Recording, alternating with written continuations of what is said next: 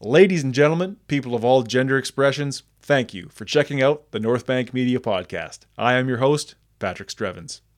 Joining me on the show this afternoon was Rod Maldaner. Now, Rod is a news cameraman and producer with 30 years' experience in the field, uh, producing and covering stories uh, across North America. Uh, we concluded that he has been shooting news as long as I've been alive. So he obviously had a lot of wisdom, a lot of knowledge, and stories to impart to me and to whoever chooses to listen to this episode. So that was great. Uh, Rod is also uh, was also a cameraman um, with the Oilers Entertainment Group and the in-house video production that goes on uh, formerly at uh, Northlands Coliseum, Skyreach Center, Rexall Place, and now into Rogers Place. So that's interesting too because that's something that I've been just extremely lucky uh, to to have been a part of myself. That's to be a cameraman for the in-house presentation that goes on, um, the in-house video presentation that goes on there. Uh, so you know, it's kind of cool to talk to the guy who did it first and is still doing it uh, to some degree. Uh, so we, we had a lot to talk about uh, as far as what goes on at Rogers Place and, and with the Oilers, past, present, and future. Um, following that, we, we did get into kind of where I assumed we would go, and that was um, if you listen to an earlier episode I did of this podcast with Rochelle El Soufi, uh, she's a video journalist with City News who covered uh, some pretty disturbing events, I would say, in Ponoka and in Red Deer uh, this past fall, and Rod was right there with her. Um, so we talked a lot about that. And Rod and I were also side by side um, on a Saturday in late February of this year, covering a protest at the legislature here in Edmonton, uh, where things they didn't get too bad, but it was quite clearly uh, uh, two groups that were willing and ready to clash. I would char- well, I characterize them in this episode as you sort of had the left wing activists, BLM, um, you know, people of color. Um, there was Antifa presence, uh, sort of counter protesting against uh, an interesting melange, let's say, of let's say white supremacist, right wingers, uh, pro freedom, pro liberty people, Christians, whoever you want to call it. Uh, but so there was a lot to talk about. You know, just purely getting to shoot side by side with Rod at that one was was kind of the the pinnacle, I guess, so far of our relationship together. Um, so yeah, a lot of common ground, a lot to say, and a lot, a lot that I really enjoyed getting to, to hear and to bounce ideas off him as well. He's a sharp guy. He he knows what's up. He's seen the times a change in, so to speak, in, in media and in, in in politics and in the world at large. So really enjoy this one. So please enjoy this conversation with Rod Maldaner.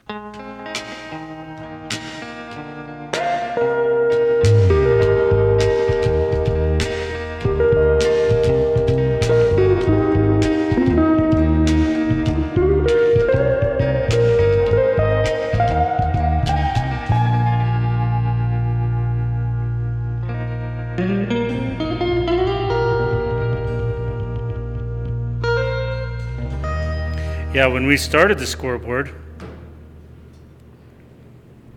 um, it was all uh, we would bring a fucking table out and set the machines up and Really? and oh yeah, Like there was no control room. no no Right. no no it was just uh, and there's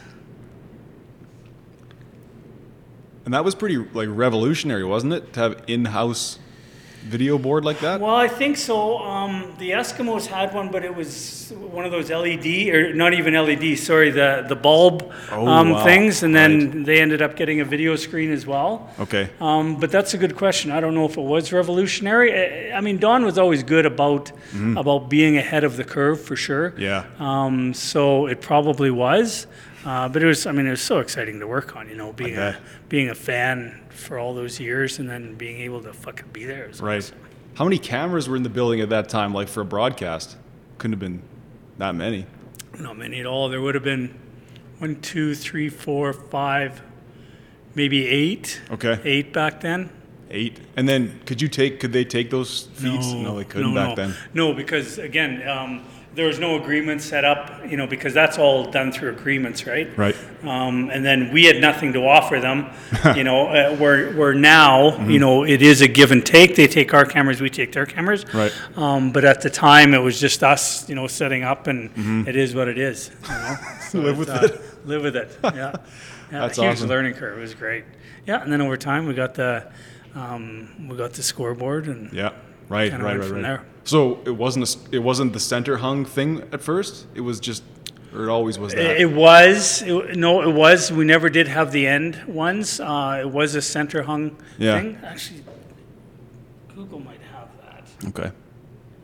While you're looking, I'll do a. Yeah. I'll say thanks, Rod Maldaner, for coming out and doing this. Really appreciate it, man. How many years behind the camera would you say?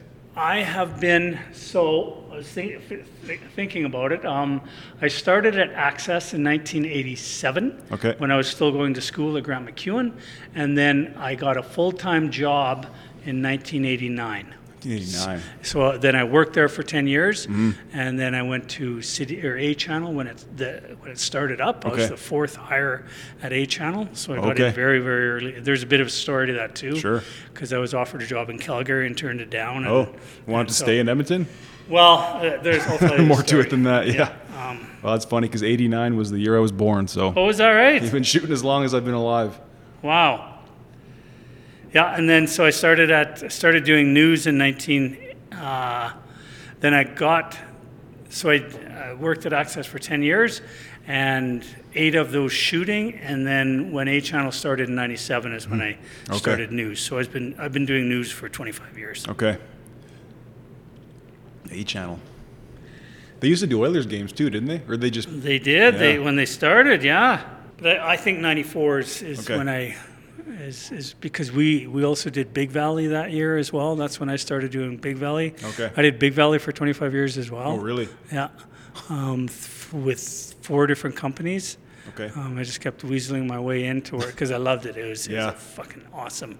I called it my working holiday. You know, pretty you go out there, you work your ass off, but then you party, you know. And Yeah. as a as a young, as a you know guy who doesn't get out very often, it was great. Just out and Best of both worlds. best of both worlds. Yeah, And when you're in a situation like that with the camera, Hmm. you're just you're a rock star. absolutely. Oh boy. Yeah, yeah. Well, and it's it's funny because a lot of the same people would buy those the dreaded seats there, which Oh. which I was going to do a documentary on them actually. Oh. And um, and one of the things I told them I needed to talk about Mm-hmm. was the dreaded seat uh, situation they have. Okay. Because basically what happened there was they had to sell those premium seats in order to stay Afloat, going in yeah. the first five, six, seven, eight years. And um, so it was the repeat customers paying the premium price that got those seats. And these, kept se- them these afloat. seats were in a certain Uh, They're, they were from the stage out. So if you go to a concert, right? yeah. The musicians absolutely love the people up front who are the fans who are singing their songs, who are. Right. in love with the performers. That's where they get their energy from. Totally. And um, with those seats there, Mm-hmm. they look out, and especially except for the last three acts of the day, the first three acts of the day, they're empty. Right. You know, and the real fans Way are back. Back. 500 feet. Huh. You know, and so the performers hated it. Like, you know, the, the bigger name ones, uh, you know, they would get into scraps with the security people because they the security they would tell the security people, let those people up here. Right. And you know, Keith Urban and guys like that, the security guys ultimately had to just let them up there. You know, because they need that energy that, of those people up front. Absolutely. So so Big Valley was faced with a big big conundrum on what to do Hmm. with those because you know you, you don't want to piss off those customers that have been coming for years Right. and keeping you afloat Right. but at the same time if you look at they now had competition with country thunder in calgary Okay. which didn't have that so you know performers are now having the choice of going to country thunder Mm-hmm. or big valley and as our spectators have the choice uh, to go and be up front Sure. or be at the back at big valley so Right. so it turned into a pretty big deal And Those- ultimately, how to get worked out. well, um, there was uh, an organization called Trixstar who ran the sh- who ran it. Um, they didn't own it, but they ran it. And Chris Melnichuk, who's very forward-thinking, you know, smart. Uh, I think he took business. I'm not exactly sure, but uh, him and uh, him and his partner were running the place, and they were trying to figure out what to do with it. So Okay. I don't know if you've been out there the last couple of years, but they they put some uh, flatbed trailers out there, Mm. and then they created an area inside. Uh, the stage and those trailers that, that was standing, Okay. there was standing room. You know, it's still uh, they they were over time they were getting rid of the seats, you know, Right. year after year, they were getting rid of those seats and pushing them back a little bit and, and stuff like that, Right. trying not to piss too many people off, but still staying viable and in, Right. in the current market, in the current concert market. Okay, gotcha, gotcha, Yeah. gotcha. So, and you're not. I guess that didn't happen this summer, obviously, but you did it right up to the summer. I did it before? right up until the last year they did it. Okay. Um, and it's funny that because, um, again, I did it with four different companies, and the company that I was with last was uh, Tim Hannis was the Okay. owner's name of the company, and he had an ongoing contract with these guys with uh, Trixstar and Right. really good relationship. You know, a bunch of young businessmen from Edmonton Cool. who were all in this thing together, and and then ultimately the last four years, I think I was producing it for Tim, Right. Mm-hmm. and um, so we had a we had a really good thing going. We kept evolving it. You know, um, Chris came up with an idea to change the the screen structure Okay. on it and uh, do the the portrait screens, uh, et cetera, et cetera. Um, and then right out uh, one day, I caught wind of the of something weird going on. And no, actually, sorry, what happened was I got a call from um, the guys at Trixstar, from Chris Melnichuk, Okay. saying, uh, I just wanted to let you know we are out of Big Valley. We are, we're done. Our company's done. And it's like, holy, f- what happened? Yeah. And so what happened was uh, the Big Valley Jamboree organization and Camrose sold to Country Thunder, uh, Oh. which which is a franchise. They have, I think, seven concerts in the states and Okay. now three in Canada. I think it is. And so then that okay, what does that mean for us? Right. And um, ultimately, what we found out was because they are a franchise, and you Mm-hmm. and when you're a franchise. That benefits them in bringing talent in, Sure. um, because they can offer the talent these nine or ten dates, right? Right. So here's ten weekends in a summer. If you give us a little bit of a reduced rate right across the board, Sure. right? So, and you know, another thing is these guys, uh, Big Valley, for instance, pays. Uh, American funds. Oh, you know, wow. their, their tickets are Canadian funds, but they pay. Really? You know, they have to all the American Sure. acts they pay. Uh, so at one time that was thirty three percent. You know, difference. So Yeah. uh, huge. So so what they were what they were doing was finding ways to cut costs, and and by doing that, Right. they had an organization that would do their big screen for them. Hmm. Um, I have no idea what the rate was, uh, but they ended up buying us out of our last year, which Oh. was a detriment to them because the concert never went on. So they ended up buying, Hmm. Yeah. you know, out a lot of the. I think the thing is, if you made enough stink about it, they would buy out your contract. Sure. Um, and then you were done. They would then they had somebody else to come in and do it. So I wouldn't have done it last year anyway for Sure. the first time. You were out. And and I was I was done with chasing it. You know, again, 25 years was was enough. And even the last few years, I like the producing part of it because you know to be out there for six acts a day uh, with a ha- with a camera on your Yeah. shoulder, it's a lot of music. You, yeah, you better love it. You better You really better love, love it, yeah. yeah, and I did it for, I did that for 18, 19 years, Okay. you know, with a camera on my shoulder, Yep. doing all six acts, you know, we would, at near the end, we would, we would bring in an extra person and try and switch off a little bit. Right. Um, but for most of those years, it was, you had a camera on you. your shoulder. If there's a band on the stage, you had a camera on your shoulder. Damn. Yeah. That, so that there seems to be have been a bit of a change in your career then, because that was around the same time you started thinking about doing less with the Oilers, or was that just a matter of because you got the new gig with City? Well, okay, what happened there was, so I was at uh, I was at Access and then uh, A Channel slash City TV, Mm-hmm. and then um, basic. To be perfectly honest, I just wasn't having fun anymore. Yep. Mm-hmm. Everything was starting to change a little bit. You know, when we started up, we were this young upstart that had all these young people working, and we were doing things differently, Mm-hmm. and we were trying to make a splash. And you know, um, it, it was it was good. Sure, there are errors and mistakes made along the way, and that happens with a young organization of any Mm-hmm. Part. Um, and but it was fun, you know. It was invigorating. Mm-hmm. It was there was always new and fresh people coming in. I mean, I look across the country and realize how many people came through A Channel, Right. Um, and it's it's a huge number. You know, some of the best journalists in in Canada came through there. You know, Wow. and so you worked with them when they were just getting their start. You know, or just got just got plucked from a small station somewhere and and came to our place and and was excited to be there. You know. Wow.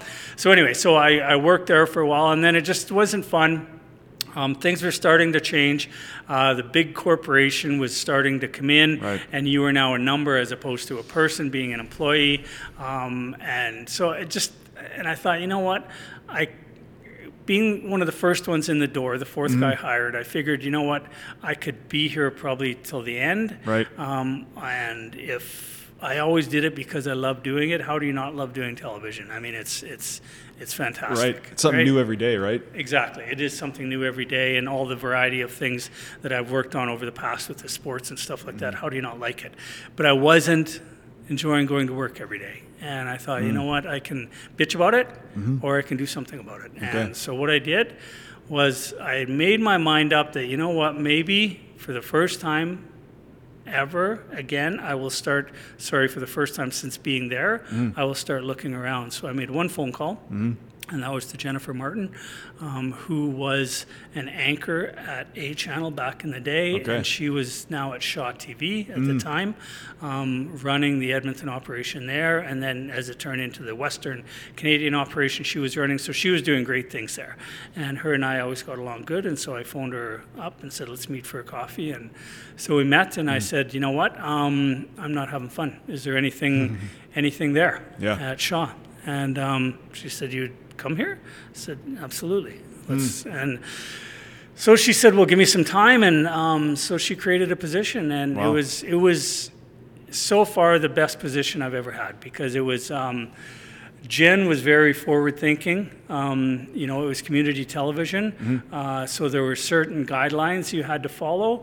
Um, but any ideas that I had or came up with, uh, she Nice. Hmm. was conducive to listen to. And if I could sell her on it and why it's important and why we should do it, um, she would listen and she would allow me to make it happen. Hmm. so the nice thing about working there was it's a great team of people. I mean, Yeah. it was, uh, you know, there was 15 of us there maybe.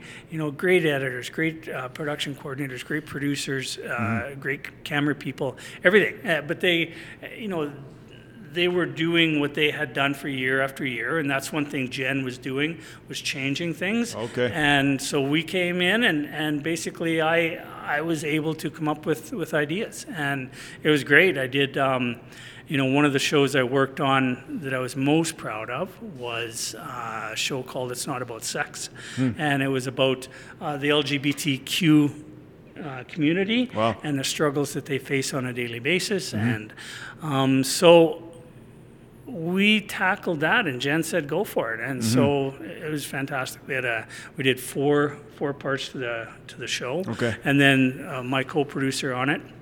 Um, her husband is a hockey player, so they ended up going to Europe to um, to play hockey, and so she left. So, so Oh, okay. unfortunately, that was the end of that show. Anyway, the original question for this was No worries.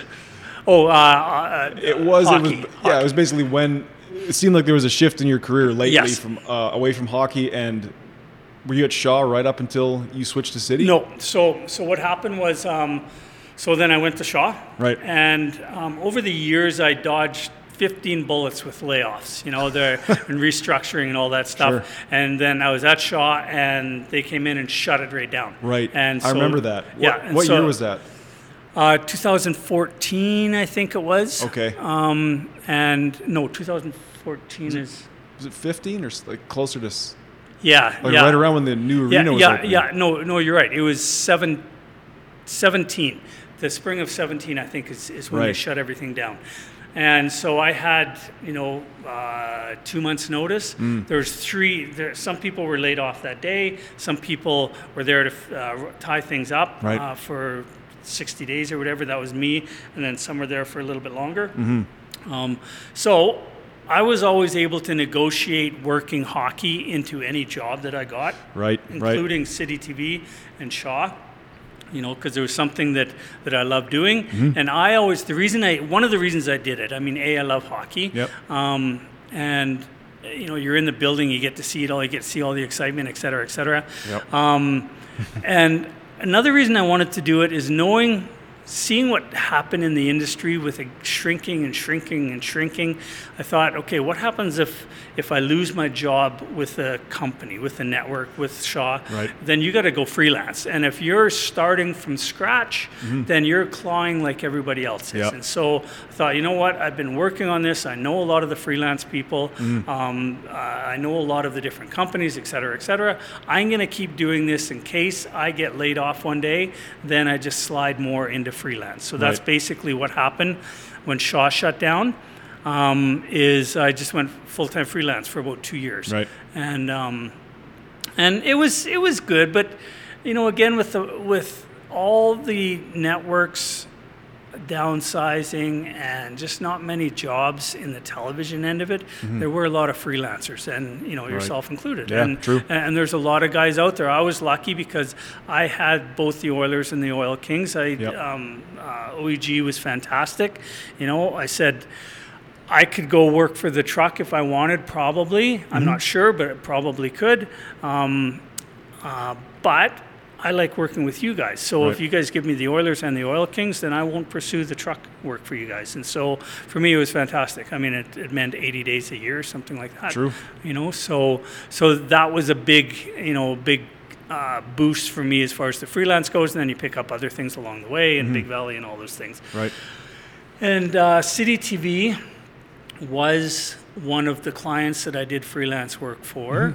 Um, just as a casual, you know, when someone got sick or Mm-hmm. Sure. Mm-hmm. something like that. I had seen an ad that they had a full time position, or Okay. sorry, a part time position.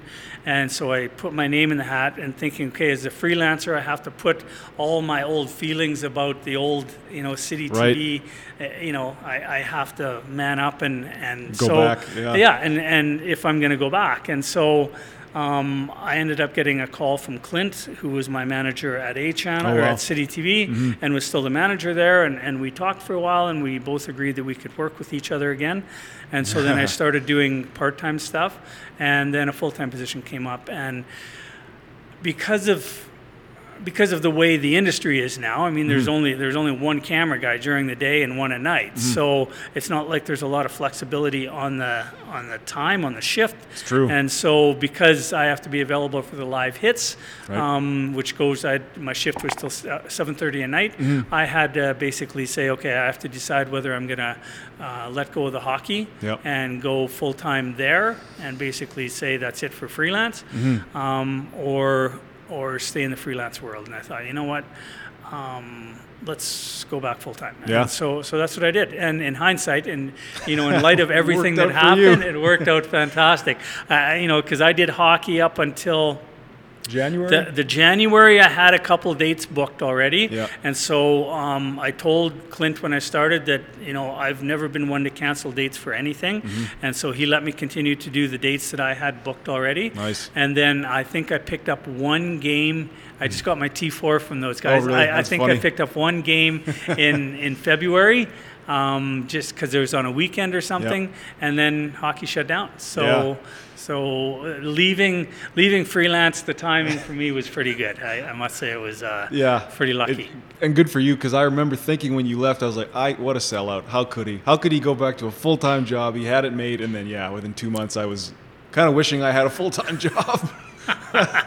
Well, I'll tell you to have all the benefits and the holidays and you know all that stuff again. Mm-hmm. And and don't get me wrong. I mean, I guess maybe doing 25 years of hockey, there were days where it just seemed like a job. Yeah. You know, and but there were also days. uh, There wasn't a single game when I walked in there thinking there's 15 people in Edmonton that would love to be doing what I'm doing. I'm doing tight follow in the NHL, and you know, with a great group of people in a state-of-the-art control room. Um, it, it just I that that was never never lost on me ever. And you know, so it, was tough to to finally make the decision to walk away. Right. And you know, and discussing with them, I thought, well, maybe I can do a couple games a year just so I can Stay you know it. still get a taste of it and stay in. Um, but we'll see what happens. Now. Yeah. I don't know. I guess yeah, we don't know, do we? Because uh, although I heard that fans are starting to be, they're back in New York. A few fans in the stands in New York And Vegas. and Vegas. Yeah, there are. uh, Now that's an American thing, Right. Um, you know, I think the story, one of the stories that, that we're working on this week as well, is uh, the fact that the Oilers, the Oilers have always been, you know, uh, excuse me, ahead of the game in all of this. You know, Yeah. they're uh, the fact that they were able to pull the bubble off of the playoffs and you know stuff like that. These guys are forward thinking. Mm-hmm. Yep. There's a lot of money at stake, of course, um, but these guys are forward thinking, a forward thinking company, Yep. um, and they've approached uh, Alberta Health and said, "What do we have to do to get fans in the seats?" So Really? um, I think they will probably be one of the first in Canada to get fans in the seats. Who knows when that's going to happen? Yeah. Um, you know, is it going to be in a month, or is it going to be for playoffs, or is it going to be next year? Who knows? Yeah. It, it all depends. There's so much up in the air with the variant and stuff like that. that Right. You know, th- that's why Alberta Health Services cannot make a decision right now. I don't think there's still too much in the air. So. Right. So yeah, so so fans in the seats obviously, you know, would help everything because that basically shut down the scoreboard. So you know, people like you aren't Mm-hmm. Right. getting any games because uh, there's no scoreboard work. Yeah, there's nothing to put on the scoreboard really. Right, right. and even if they bring back 20% capacity, there's almost that's almost worse to show like they, all those empty seats. They hate showing that. It's hard to generate excitement in a half full building. I think. I, I- I think you're right, and you know, I would love to see the documentary that's done afterwards, talking to the players about what it was really like Mm-hmm. to play to those empty buildings. Because what do we like about playoffs? We love the atmosphere of Right. playoffs. The fact that everything is loud. The fact that the ambient noise is, noise is 80 decibels. You know, the fact when a goal is scored, it goes up to 110 decibels. You know, that, things like that. The players feed off of that. Yeah. They, uh, you know, when they do their sellies, uh, that's that's as much for the fans. That's because they go home and watch the highlights and want to see their faces on the highlights as much as anything. Right. And how do you generate that inside a building that's empty? It's very hard. And they've tried. I mean, the, the NHL has has done yeoman work in. in trying to replicate, you know, with ambient sound noise, with crowd noise that's pumped, with, uh, uh you know, the goal horns that's pumped, you know, all of those things, mm-hmm. that helps. But I think if you really, if, if you were able to sit down with a player and they were mm-hmm. able to actually speak how they wanted to, Yeah. they would tell you how big of a detriment it is. I bet. I mean, it's they're performers in in some ways, right? It's half their. They've gotten to a level now where it's like, yeah, it's more than the game. It's more than the sport. It's it's entertainment. They, and you know, some players feed into it more than others. Absolutely, and and that's one thing about hockey is is that they're not allowed to be individuals in a lot of cases. You know, it's it's almost uh, military style that you know it's a team sport and you're just part of the team, and you know we discourage too much stepping outside that box.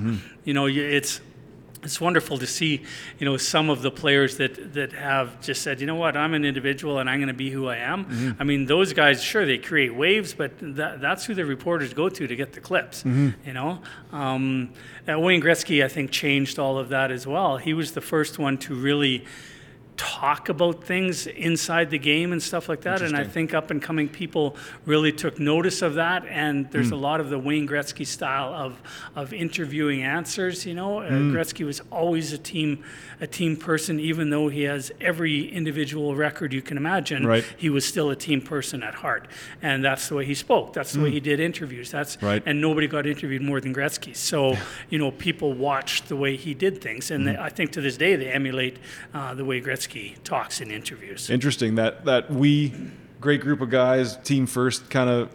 That's interesting. I gotta say, getting it to be a part of the scoreboard crew for one year at Rexall and then into into Rogers Place was such a like. There's no bigger thing in my life than that in some ways, and it's just because you're part of something so much bigger than you, something so exciting, something that was transformative. Uh, did you? Was it hard for you to leave that behind, or were you had you kind of grown over that? Well, that's a good question. Um, I'll go back to when I first started it, right? In 1994, I think we decided uh, that was 94, 95, something like that. Mm-hmm. You know, we would set up a table and set up the VTR machines, and there was only six of us working. And, Right. you know, so, and that was with Aquila Productions at the time. Mm-hmm. And, you know, then we went on to do World Ski- Figure Skating Championships with them Right. Excuse um, went on to do uh, World Track and Field Championships, you know, all sorts of big events with that company. So um, that was a kick in itself, you know, just working on some of the things that Don would would uh, would bring to the table was fan- Don Metz uh, would bring to the table was fantastic. So you know, working the early days of the scoreboard, you know, we also did the CFR every year, and you know, so it was a great group of, of people. You know, a small smaller group, way smaller than than what is working in the scoreboard room now. Um, and you know, Don it was Don Metz's company, and he knew everybody, and and he you know he treated you like family. Yep. Um, and it, it was a wonderful experience, you know, getting to know all the people that worked within his organization, getting to know all the freelancers that worked with him. It was fantastic. So, you know, there's those years and, and the Oilers, you know, going to the playoffs and, and the excitement around that and the 06 run and, you know, all of that um, was just, it was fantastic. And then, you know, again, a bigger company came in and took over with, with, Right. with bigger, um, with bigger things on their horizon. Yeah, bigger know, interests, it Bigger, like. bigger interest and a different way of running things. I mean, a, a big company. It wasn't it wasn't the personal element anymore, and Yeah. there's nothing wrong with that. Um, but it, it was just it was just you know it got different a little bit as time went on, Mm-hmm. and so. Did I still love doing the games? Absolutely, I did. Yeah. Uh, was it the same atmosphere as it was, you know, back in 06 when the Oilers were doing their cup run and it's the same crew that, Mm-hmm. you know, had seen this thing through to this point and here's our cup run finally. That's incredible. Yeah. yeah, it, it was it was fantastic, you know. Um, so yeah, it it was it was hard leaving that behind. It, it uh, I'm not going to lie. It it uh, you know, as I said, not one day went by when I didn't appreciate walking in that building and looking up at the banners and Mm-hmm. then looking up at the players' banners and realizing I'm I'm doing hockey. It's yeah. great. Yeah. You're you're part of history in some ways. Absolutely, and and to be in that in that building, I mean, the fans hung on to go from the old building to the new building, just like we did. I mean, you know, walking into that room, you know what it was like walking into that room and seeing that room, which is state of the art. Everything they did was state of the art. Um, the production teams, you know, we had amazing game day producers that just brought everything to the table and Yeah. left it all there. You know, it was it, it was fantastic. It was, it was, you know, that was what the new big company brought to it. I think is Yep. that we're going to make this about entertainment instead of just showing you the highlights that are on the board, which is what the first few years were. Right. Um, we're going to Yeah. make this about entertainment. The show on the board is almost as great as whatever's going on, on the ice to Yes. them. Well, and, and some days it had to be better because what was going on on the ice for a lot of years was not very good, to be perfectly honest. And, Oh, yeah. And, yeah. and, and that team of people worked day in and day out trying to figure out how to keep the fans engaged, how to keep people interested Mm-hmm. and enjoying it. So, and, and to this day they do that. Still a great crew there. It is. It is. It's. You're right about that. When like when Katz group took over and the move into Rogers and OEG became this corporation, I got the same sense as I get from, from when I do some of that freelancing with City, where it's like for me just to get security clearance, 15 emails have to go to Toronto. Just like now, like you're saying, it, it, sounds like it was almost like the Wild West at first. You just show up and shoot, you know, and now it's just. I get it because there's it's a bigger image, you know, it's something That, that's. I'm glad you said those words, and that's that's absolutely right. I mean, it, it. Wild West is an interesting way to put it. You know, they're not going to lie. There's a lot of beers drank after the games. There still is. Yeah. But but you know. Um, Again, we would do the CFR and talk about the Wild West. I mean, you know, the, the same group of people doing that, and so yeah, it's, it just it felt different. It just felt different, and now it feels corporate. It Yep. it's like again, you're back to being a number again. You know, uh, the managers and some of the people that have been there from the beginning appreciate the fact that I, I was there for so many years. But at the end of the day, um, there's a team of 40 people running that or working within that organization as opposed to 15 when we started. Right. I guess to get to that level, you need that rigid structure, maybe to. Uh, yes, and, and, and there's nothing wrong with that there, because at the end of the day, it's about the product, Yep. right? And mm-hmm. and the product sings. The- It's I mean, you look at what goes on on that scoreboard, and it is one of the best in the league. I haven't been to a lot of buildings recently. I've, I've been to some in the past, but um, so I can't. I don't have anything to compare it to, but. You know, the fact that they've won the award for best scoreboard in-house production, uh, you know, year after year, that tells you something. Totally. I could see maybe Vegas Vegas is getting close, but I've seen a number of games in Tampa Bay and in Sunrise in Miami there, and it's it's not even close. It's it feels like a, it feels like you're at a junior game, and then you look back on the ice, it's like, oh yeah, Right. this is right. the NHL. Yeah. But yeah, Yeah. sound system is tinny. It's so cheesy. And they always go back to the big fat guy who would always take his shirt off. It's like really, but you'd never. And but that's the thing at at, at Rogers that none of that. It's classy, you know. It's Yeah. very much like a fan centered fan experience. Uh, it, it is, it is, and that's you know, as, as I mentioned earlier, it's about the entertainment value, and Mm-hmm. you know, if you're going to charge that much for tickets, um, then you better hope that people see every game as an event. You know, Yeah. um, Yeah. you know, we all complain about the price of concerts, but Yep. if you pick your favorite band, how much would you pay to go see your favorite band? I mean, I'd pay two, three, four, five hundred dollars, and I've done it with my Mm. favorite band. Um, and if that's what they're charging for games, then then you better hope that you're giving them entertainment value. Yes, you better be getting a brass and drum band. You better be getting girls throwing T-shirts. You better uh, all that shit. Yeah, it's got to be better than the product on the ice, like Yeah. you were saying. And McDavid scoring goals helps. That's another thing, man. You got to. I guess you didn't. You didn't. You saw Gretzky's career sort of from afar, but we got to be part of the. Who will go down? I think is probably the greatest player. I think he will. No, I, I don't think he'll surpass Gretzky. you don't. No, okay. I don't. Second, I think a close second, or are we talking like Bobby Orr still and Gordie Uh, Howe? I think I think there's Gretzky, and then you know a number of them, like Okay. three, four, five. Bobby Orr, uh, Jean Beliveau. Sure. You know, players like that that are outside. You know, two generations removed from from your th- recollection Fair of enough, it. yeah. Um, you know, if you talk to the old hockey historians, you know they will have arguments for even why Gretzky wasn't the greatest. You Ah. know, but but uh, I- in in my opinion, I saw him, and I don't know if it was the formative years of me being a hockey fan, but and Mm-hmm. Sure. all you have to do is is look at look at the records. I mean, and what he did. You look at the points he got. You look at. I mean, he got more goals, you know, than than the highest number of points in some years in the NHL. I think That's insane. Um, but it's you know, so the guy was amazing. He was he was amazing to watch. He totally changed the game. One there's there's two things that I that I talk about with Gretzky and, and how he changed the game the way he has. And I don't know that McDavid's going to be able to do this. We'll have to see.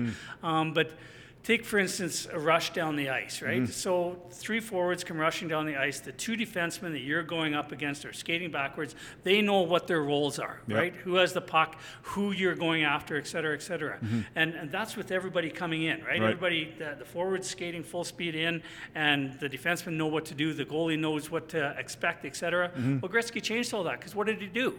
Came in, stopped at the blue line. and now the defensemen are going, what are we supposed to do? We didn't Right. practice for this. We don't know how to defend against this. And one thing he did is he's able to see the whole ice from where he is, Right. stopping at the blue line and setting things up. Right. And so then after a couple of years, they were able to figure that out. Okay. Right? So they, okay, well, he might do this. So what are we going to do? We're going to do ABC. If he doesn't, we're going to do ABC. Right? Mm-hmm. So then what did he do? He went behind the net. Behind the right? net, So, yeah. so there he is behind the net. Again, what can he do? See he can see the whole ice. Yeah. And so the defensemen are now hooped because what do we do? Do we worry about the guy who's to our back? Or Right. do we worry about the other four players Right. who can move around and he can go out either way? Nobody knows where the puck is going to go. It's incredible. You know, so. Yeah. If you could chase him one way, he's going to come out the other way. You know, so so just brilliant in those little things. They're they're little things, but but uh, game changing. Mm-hmm. I mean, uh, uh, teams had to figure out how to defend against that style of play Interesting. and and so so that was a total total revamp of the game. Is is McDavid capable of doing that? I don't know. His raw talent, his Yeah, speed, speed. his his passion for the game, those things are, are on Gretzky level. Mm-hmm. But but the thinking, I don't know. We'll have to see. He's still young. It's true. I guess that that was what I was going to say. Is like his speed and his his ability to think as fast as he does and move, make moves in tight spaces, and but that quarterbacking element, you don't always see that. Like he's more likely, at least, even strength to score off the rush. You know, there's there's not as much of what you're saying where he pivot and opens up like that. Although, how could you generalize McDavid? But he's not reimagining the game, I guess, quite like you're saying. Well, I think another element that's that's important in that is the players that are around him, right? And that's that's one thing Edmonton did was search out and find players that Yes. you know like Kurri. Um, would he have been as successful on another team? I doubt it. Um, but that was an amazing fit because he had his hand on his stick, ready to shoot at any time. And you know, if, if you look at the at the supporting cast that Gretzky had around him, Mm-hmm. um, it's he made those players. I mean, Yep. again, those players may have been mediocre on another team, Right. but they were phenomenal as that group that won those Stanley Cups. Yeah. I, I wonder if there's not also a leadership element missing from the current team. I, I have no idea. We have no idea how they t- go about, but there's not that Messier, that that general that you're afraid of crossing or disappointing. Or maybe there is, but you don't. Accountability maybe comes to mind. I think it's a different time. Yeah. You know, um, I think if you know if you even go one decade before the Oilers, like that was Wild West hockey. Yeah. You know, and then then the Oilers with with Glenn Sather. Right. You know the the stories. I, I, I would love to sit down and talk to some of the people inside those circles because the stories those guys would have Yeah. that they've all sworn to never tell would be phenomenal. You know, the, the the rumors of how many times that Glenn Sather, you know, bailed those guys out of a situation, Oh, yeah. you know, are are historical. You know, um, but times have changed. Mm-hmm. It's now more of a business as opposed to a bunch of guys playing a sport. And you know that changed, I think, with the Gretzky sale, and that, Mm-hmm. Yep, that that's totally. when everything changed when they when they started um, uh, publishing what people were making. That that changed Oh, things, yeah, and, and it made everything you know because nobody really knew. There was rumors and speculation on what he was doing, and then when they started you know publishing that, then he's the benchmark, right? You can only make you can't make more than Gretzky, you know, and so. Uh, but now, I mean, everything is totally different. There's so much at stake with the NHL that Yeah. um, it's a totally different world. Interesting. I really love this perspective on this because it's. I mean, you can bring it to me because we're of a different vintage. yes, we are. I do want to before we get Yes. because we got a few things to cover while we're here. I guess just to sort of segue into some of more recent stuff in your career, and I guess this interview is kind of coming on the back of I did an interview or a podcast with Rochelle, a reporter that you work with. I watched Veracity this morning, which was a documentary that you guys contributed to.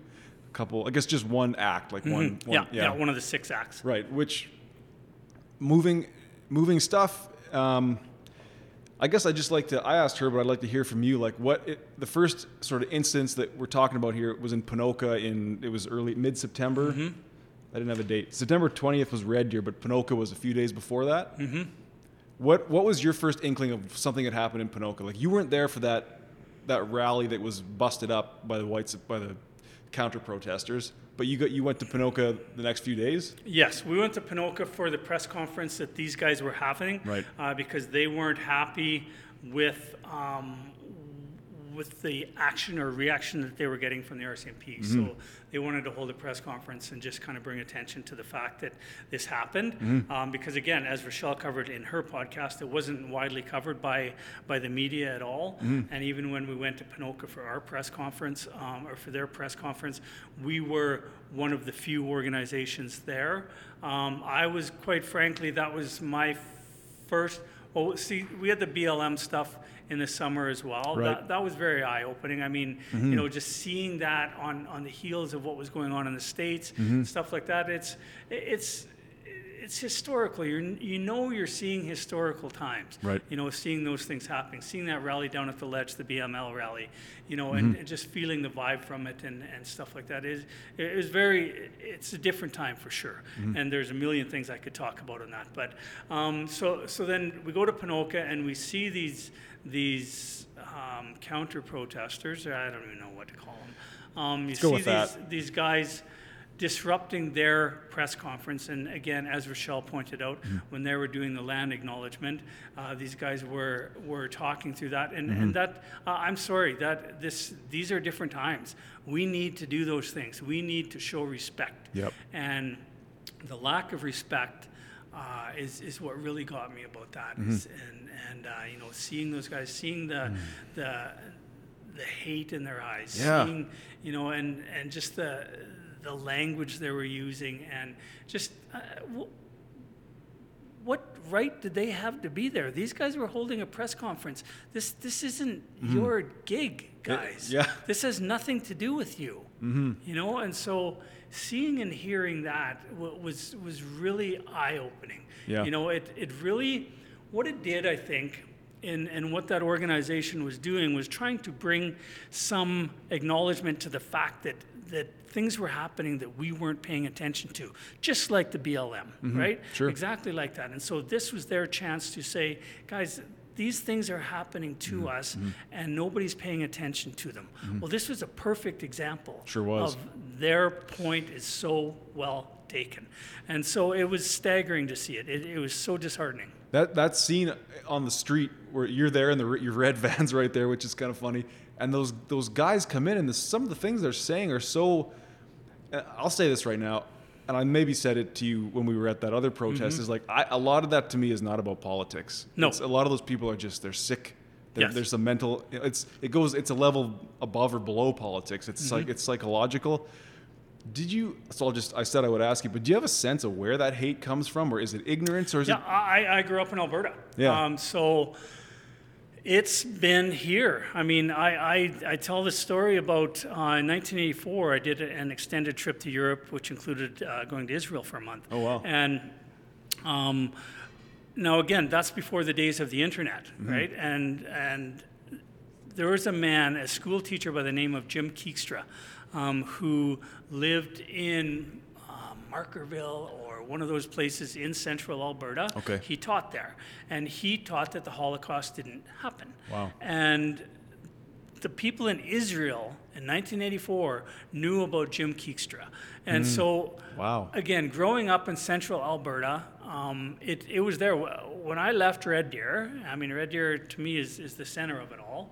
Okay. Um, Were you born there, or you lived there I was a born in? Red Deer. Oh wow. And then actually, my dad was in the military. We did a little bit of traveling across the country. Okay. Came back when I was six. So Okay. Mm-hmm. uh, basically grew up there. Hmm. Um, uh, for me to leave and come to Edmonton was such a breath of fresh air because I was able to leave all of that behind. When you're a kid, you don't notice it. You don't, you know, you hear things and Sure. and, and I, I think of some of the things. I grew up in a small town called Penhold.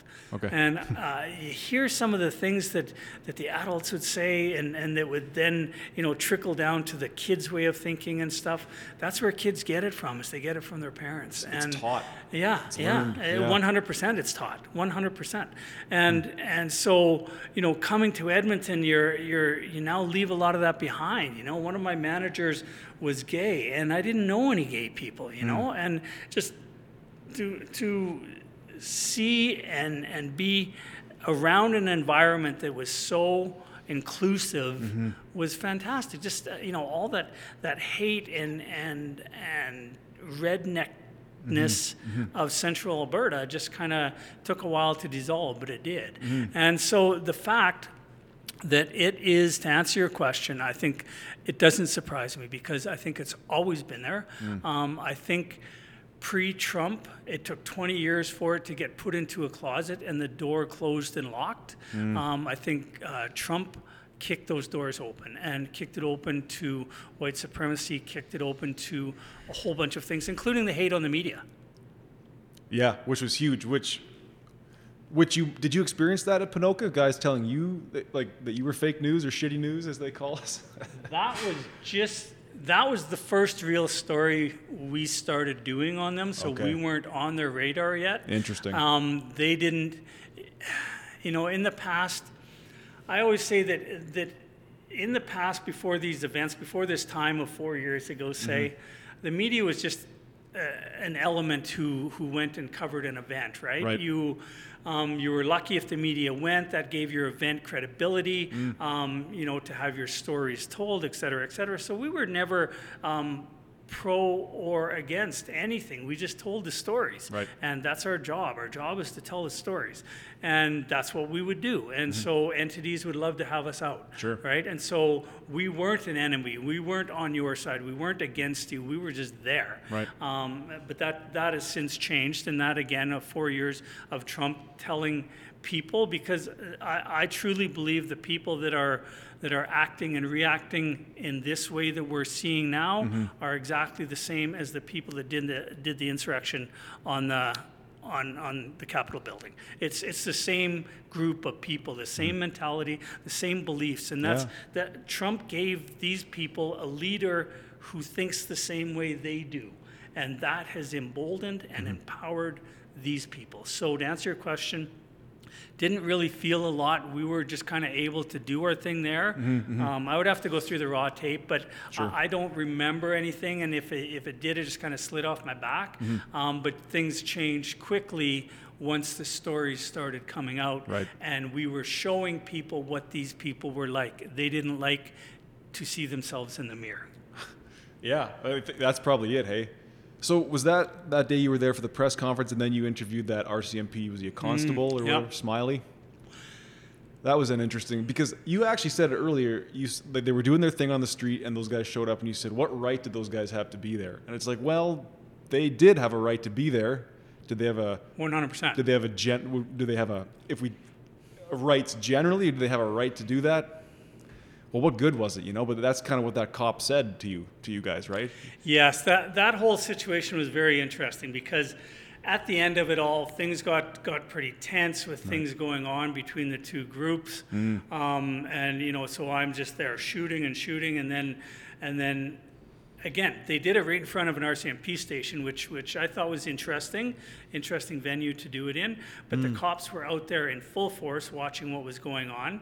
And I've been thinking about this a lot. Uh, okay. Uh, you know, what so, so, so then after everything happened, uh, that's when Rochelle and I said, you know, let's go see if we can find a staff sergeant, see if he'll talk. Quite mm-hmm. often in these events, they won't. They'll say they will just push us upstairs to a PR person. Okay. But this guy said, sure. And so, so we interviewed him, and then he gave that smug comment. Yeah. And right after that, that, that was the last comment um, about everybody is one voice more important than another. Right. And if you were to see that in writing, um, I, I think in writing, you, you, you have to agree, okay, you know what, everybody has their right, Mm-hmm. but what are these guys doing? It's not their press conference, it has nothing to do with them. Mm-hmm. Why are they interrupting these guys? That aside, just seeing that line, every Mm-hmm. is one voice more important than the other? The simple answer is no. Right. It's the way he said it on the heels of what happened Right. and the force that those guys were out there showing. Mm-hmm. Um, as soon as he said that, and I stopped recording, and,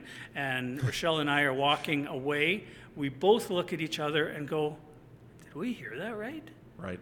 And sure enough, we looked at it, and it's like, yeah, that's what he said, and that's what he meant. Like the, the smugness Mm-hmm. of the way he said it, I just I can't get it out of my mind. Yeah, he, he did. I don't know if smugness or just ignorance, because Smug. It was it was smug. Are you suggesting that one side, one voice is more important than the other? Because it's not.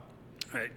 But what what could they have said? Because they they chose not to act. They just stood there and let it happen. So what? Yes, and and that's one of the things I've been thinking about. Like, were, were there any laws broken? Going back to Edmonton as well, were there laws broken here? Uh, on the surface, no. We'll talk about Edmonton Yeah, in a yeah. minute. But um, were there laws broken? No. Was there?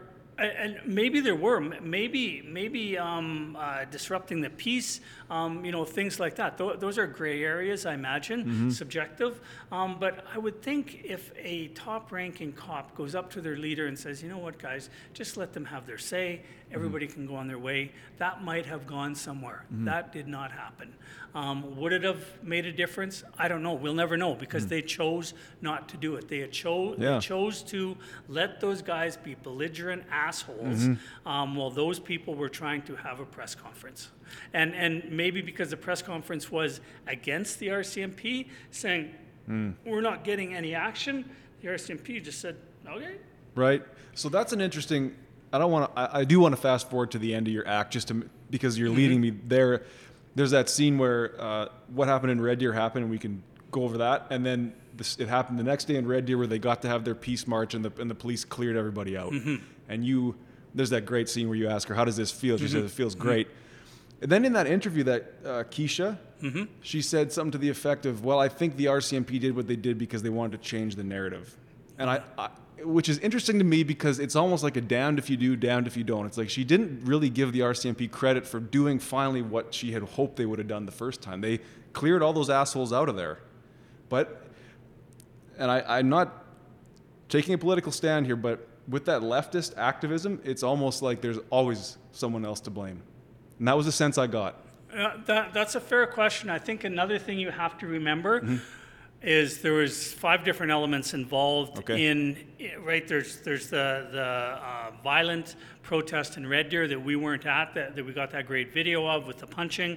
Um, You know there was the the other one we weren't at where a person allegedly got struck by a vehicle. Then there's the there's the two we were at. But then there's also the the RCMP press conferences. Yeah, so we should that- keep going in chronological. I just wanted to make Yeah. that point where it's like, ultimately, didn't they get what they wanted in the end? That- did they, feel like they, did? but but the reason, sorry, the reason I did that long explanation was there was the RCMP were under a lot of heat. There was there was Officer or Sergeant Smiley's um, uh, comments, Right. which they got heat for. Um, Right. Mm-hmm. the, there was the press conference that they said there was no uh, there, there's no investigations happening, and then two days later they said there were investigations happening. Um, Mm-hmm. Right. So so there was a lot of heat being put on them uh, over these two entities that were going on, being um, you know the, the the group that we were following for the documentary Mm-hmm. and the counter protesters. Or, or uh, we should have given them names at some point, but um, so so there was a lot of heat going on about those two elements and how the RCMP were dealing with them or not dealing with them. Mm. So the show that they did in Red Deer Mm-hmm. was they knew there was going to be all the cameras there Mm-hmm. um, because this thing grew and grew and grew Right. as our stories got out there and people started seeing them. Mm-hmm. Um, it, it started focusing a brighter light on it, Mm-hmm. and so that brought in all the elements. You know, uh, stations from Calgary came, Oh, from really, Edmonton eh? came, and so the police knew that, Mm-hmm. and so they knew they were under the gun. And this is only my opinion of it, but they knew they were under the gun Mm-hmm. for what they were doing. They were they knew that the the light was shining very brightly Mm-hmm. On what their reaction was going to be. So they did everything and then some to make sure that there weren't confrontations that Gotcha. that that they looked like they were doing exactly like you said, like they looked like they were doing what they should be doing Mm-hmm. and giving these guys room. And they certainly didn't do that in Ponoka for that press conference. no, no, God, right? no, no. So, so, so yes, uh, um, I, I think they went over and above, um, and you know they did a good job in in making sure that that the people because the other side apparently brought people in from Toronto who are some of their Really? their ringleaders, their shit disturbers, Wow. um, you know, to get everybody worked up. And, and there's, uh, you know, some of the footage that didn't get used in the documentary is, you know, those guys coming around the corner and looking up and seeing, you know, a block away, this group waiting for them. It's like, Wow. what the hell is going to happen here? You know, uh, like a standoff at the OK Corral. Totally, is- is what totally. it was like.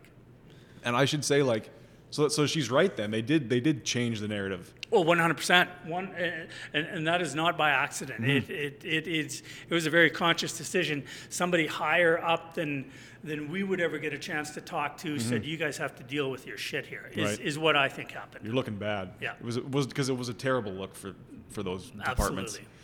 And like, so did you ever? I guess that's all I'm trying to say is I'm not. I love the fact that those people are out there protesting. Mm-hmm. Like I'm, I'm all for it. I'm not some closeted bigot. But I guess I'm one. Did you ever hear from the activist side that did they ever give the RCMP the credit, or was it all- was it just like yeah, well we we pushed through all of it and did it anyway? Did you, was was that ever said or Which Keisha's group you mean? um sure or any yeah yes Um, no, the, they were, and and I was a little bit taken aback, the same way you were by Mm. her comments, uh, because to me, I saw it as okay. They, they did their job and they let them have their their demonstration. They, they let them have their protest, Mm-hmm. Right. Um, and that should appease you. But Mm-hmm. we're also not the ones that are being forced with. Fa- Faced with what they are being faced with every day. Yep. So, an appeasement to us is not an appeasement to them necessarily. And so Fair. she's seeing it on a totally different plane than we are, totally different, right? We- come in and we spend a couple hours with them and, and we get to know them, but we don't know what they're going through. We True. don't know. eh, We see the visceral hate that these guys have in their eyes, Mm. and these guys are getting that given to them. I've had comments on on Twitter and stuff like that. These guys are hateful people. Oh, yeah. And and so one little show of support from the RCMP did not appease her um, to to uh, maybe what you wanted Mm-hmm. or what I wanted, but it's her story. Totally. And I do have to do my best to sometimes get centered and remember that I could never really understand. Um, she's seen probably so much hate that, like, Oh. yeah, one one dro- it's a drop in the bucket that the police finally did their job. Yeah. As white guys, Patrick, I know, I uh, know. we we have no idea. And that's that's actually uh, doing this podcast for the last few months. That's been the biggest thing because it wasn't like I said. Like I, I was I was resistant in some ways to the idea of systemic racism, not because I, but I just didn't. Please, yeah. You have another one? Oh yeah. No, I threw in the fridge. Oh, okay. Let me just. Okay, well, I'll grab them. Okay. And we'll yeah, make. we gotta do that now, didn't we? If you're enjoying this conversation, please subscribe on YouTube and give us a like. If you're listening on Apple Podcasts, please subscribe and leave a five star review. And now, back to the conversation. So, I guess I was somewhat resistant to this concept of systemic oppression because I didn't understand it purely. And I was, I got into some trouble, not trouble, but discussions on, on other episodes where I finally just had to accept that I just should stop trying to make a judgment on what is right or wrong in these people's experiences and I should just listen.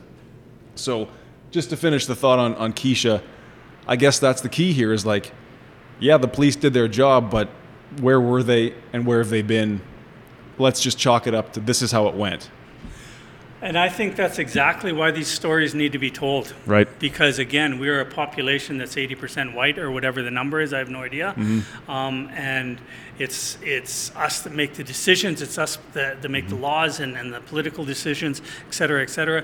We have no idea. Un- unless you live a day in their life, Mm-hmm. you really don't know. And that's why telling those stories Mm-hmm. that City TV did, I think were crucial. I think us um, going to those events was crucial in all of this Mm-hmm. Yep. because as we know, go back over history and whether it's gay rights, whether it's it's issues in the states with color, et cetera, et cetera, nothing gets done unless there's a bright light shone, Yep. shone, shone on it. Totally. And and that's what we need to do. And it's not easy to do because No. it, how do you tell both sides? You know, uh, how do you our job is is balance. Our job is to tell both sides. But how can you tell the other side when it's just full of of, of hate and when there's subjectivity to it as well? It's just it- it's it's very tough stories to tell. It really is. And and our job is to tell stories and these are tough ones to tell. They are. They sure are. Do you? Um, that's Rochelle said that in her podcast. She's like, racism doesn't have two sides.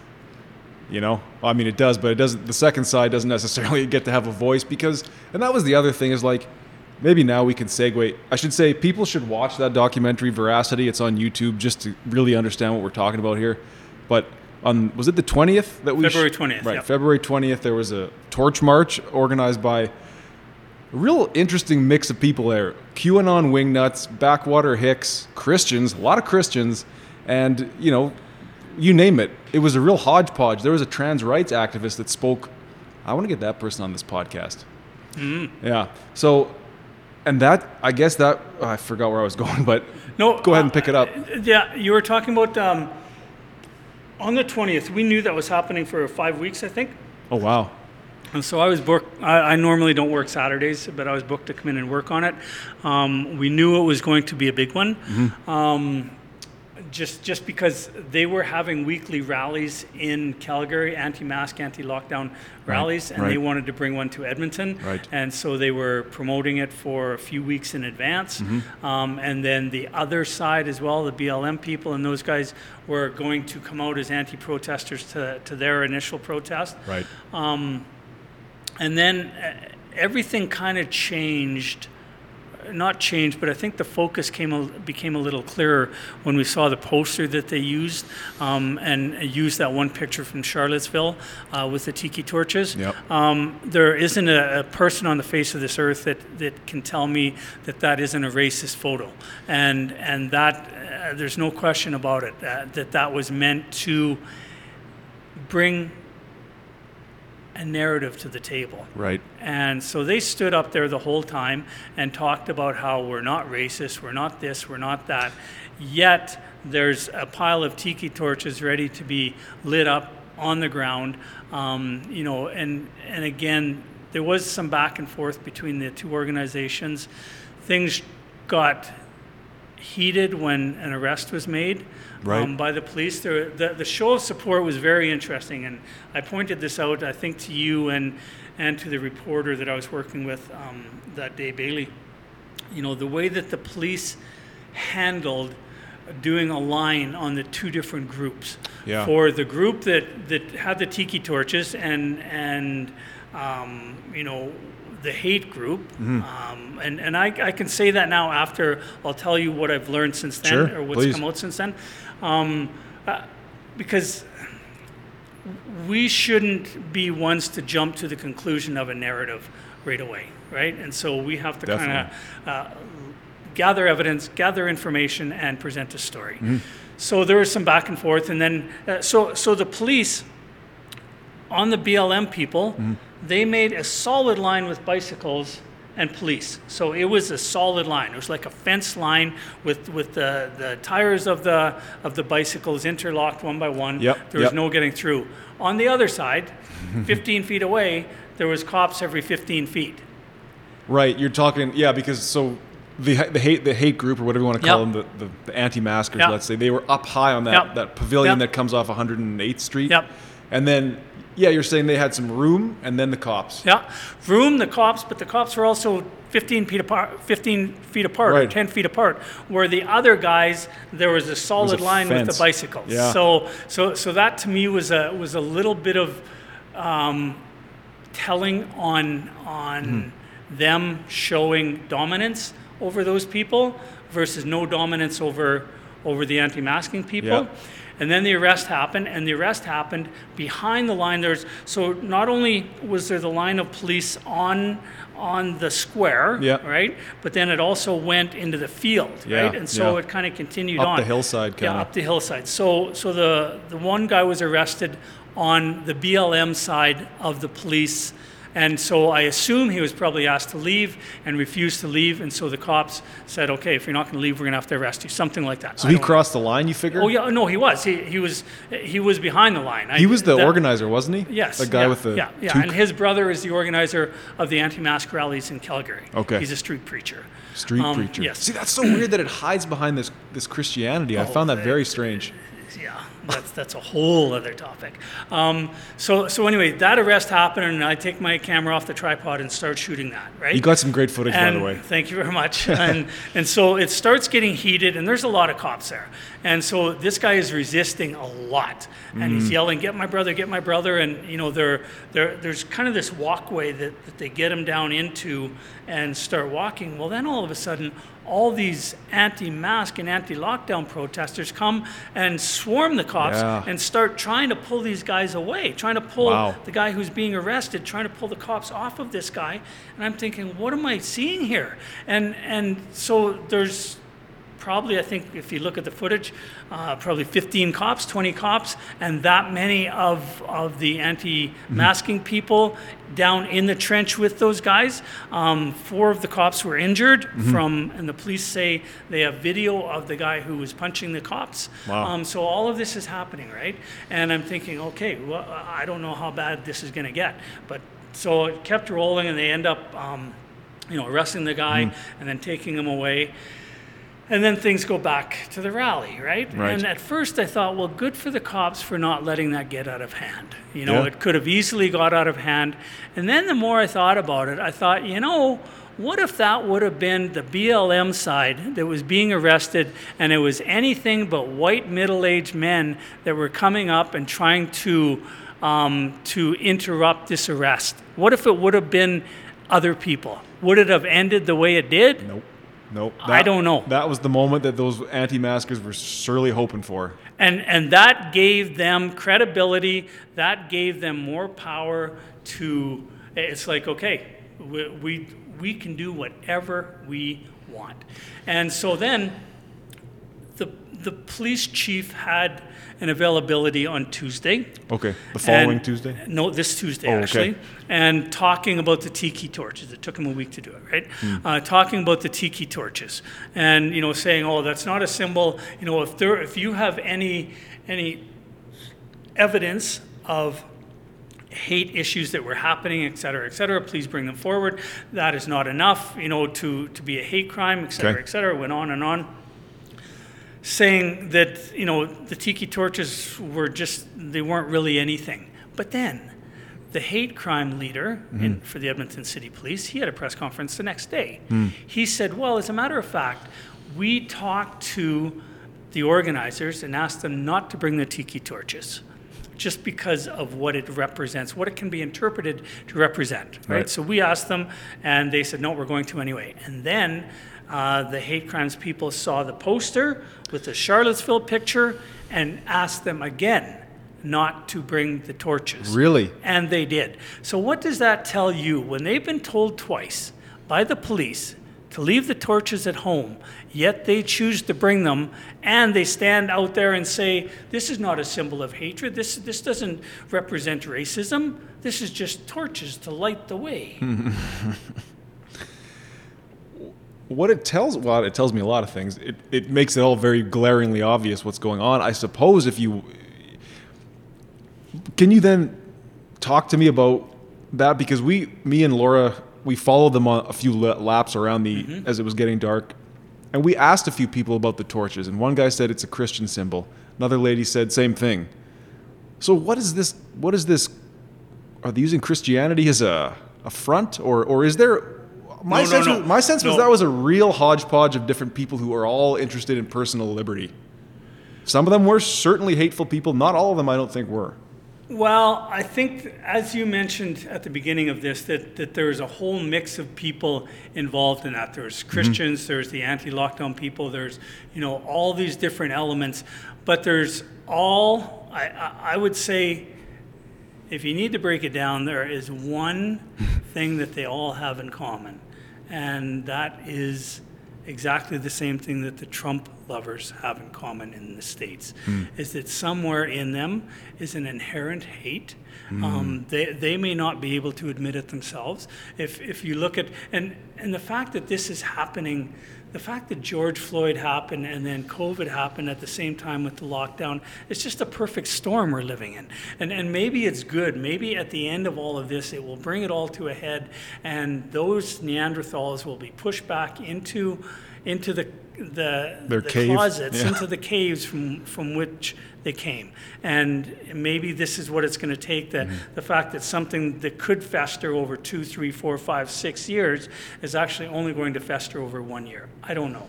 Who knows what's going to happen? But then, then you have the whole church element involved. And a lot of those people were you know, there because they're pissed off that the pastor is still in jail Right. and all he's doing is, te- is going to church. Well, folks, we're in a pandemic here. Mm. There's laws against that. He's choosing to break the laws. Mm-hmm. He is choosing to not adhere to the regulations of, of the bail that they're offering him. Mm-hmm. And he's saying, no, I, I can't say that I'm not going to go back to preaching to over capacity churches. Well, buddy, then you're not getting out.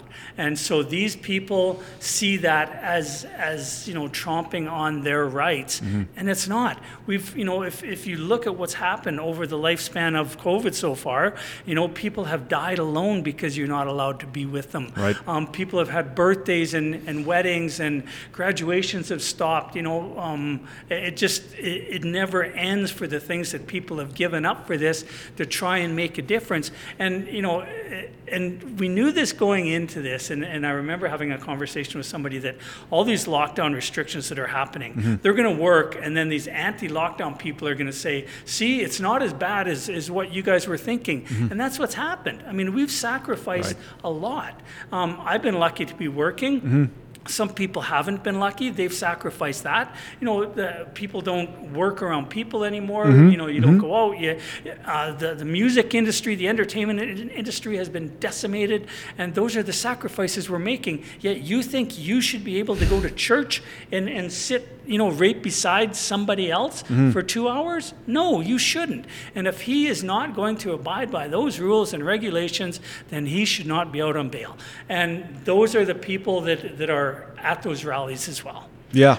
And so the, the the whole church thing has really got me frustrated because Sounds like it. I I went and yesterday we're, we're recording this on Saturday. I went Friday, um, and saw the church. Like so, I went right up to the door. Okay. There is a notice on the door, like there would be on a restaurant if a restaurant was closed down by Alberta Health Services. That says this place is closed down. Yet it's not being enforced. Can you imagine if a restaurant was closed down and they tried to open up?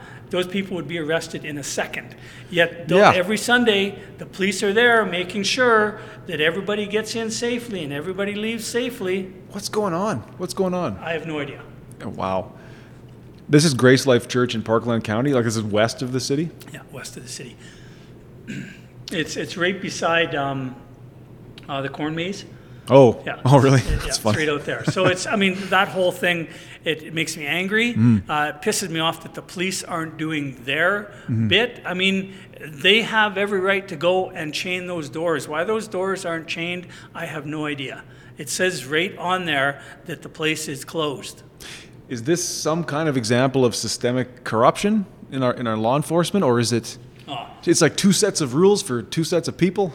Well, you know, I'm sure if you talk to the right people, they would say, "Oh, we just, you know, it's all about education. It's all about, you know, that that's when people say, "Well, why aren't the police enforcing the rules?" Mm-hmm. Uh, well, we, we would rather educate. We would rather, you know, inform people as to what they should be doing. Mm-hmm. This goes way beyond that. This has been going on since the middle of December. Right. You know, they got their first ticket, whatever, the last week in December, mm-hmm. and they've been allowed to continue to do this every Sunday since then. I just saw a, a tweet today saying there's a church in Calgary that is going to be doing exactly the same Right. thing. These guys are being empowered and emboldened by the fact that the police aren't enforcing the rules.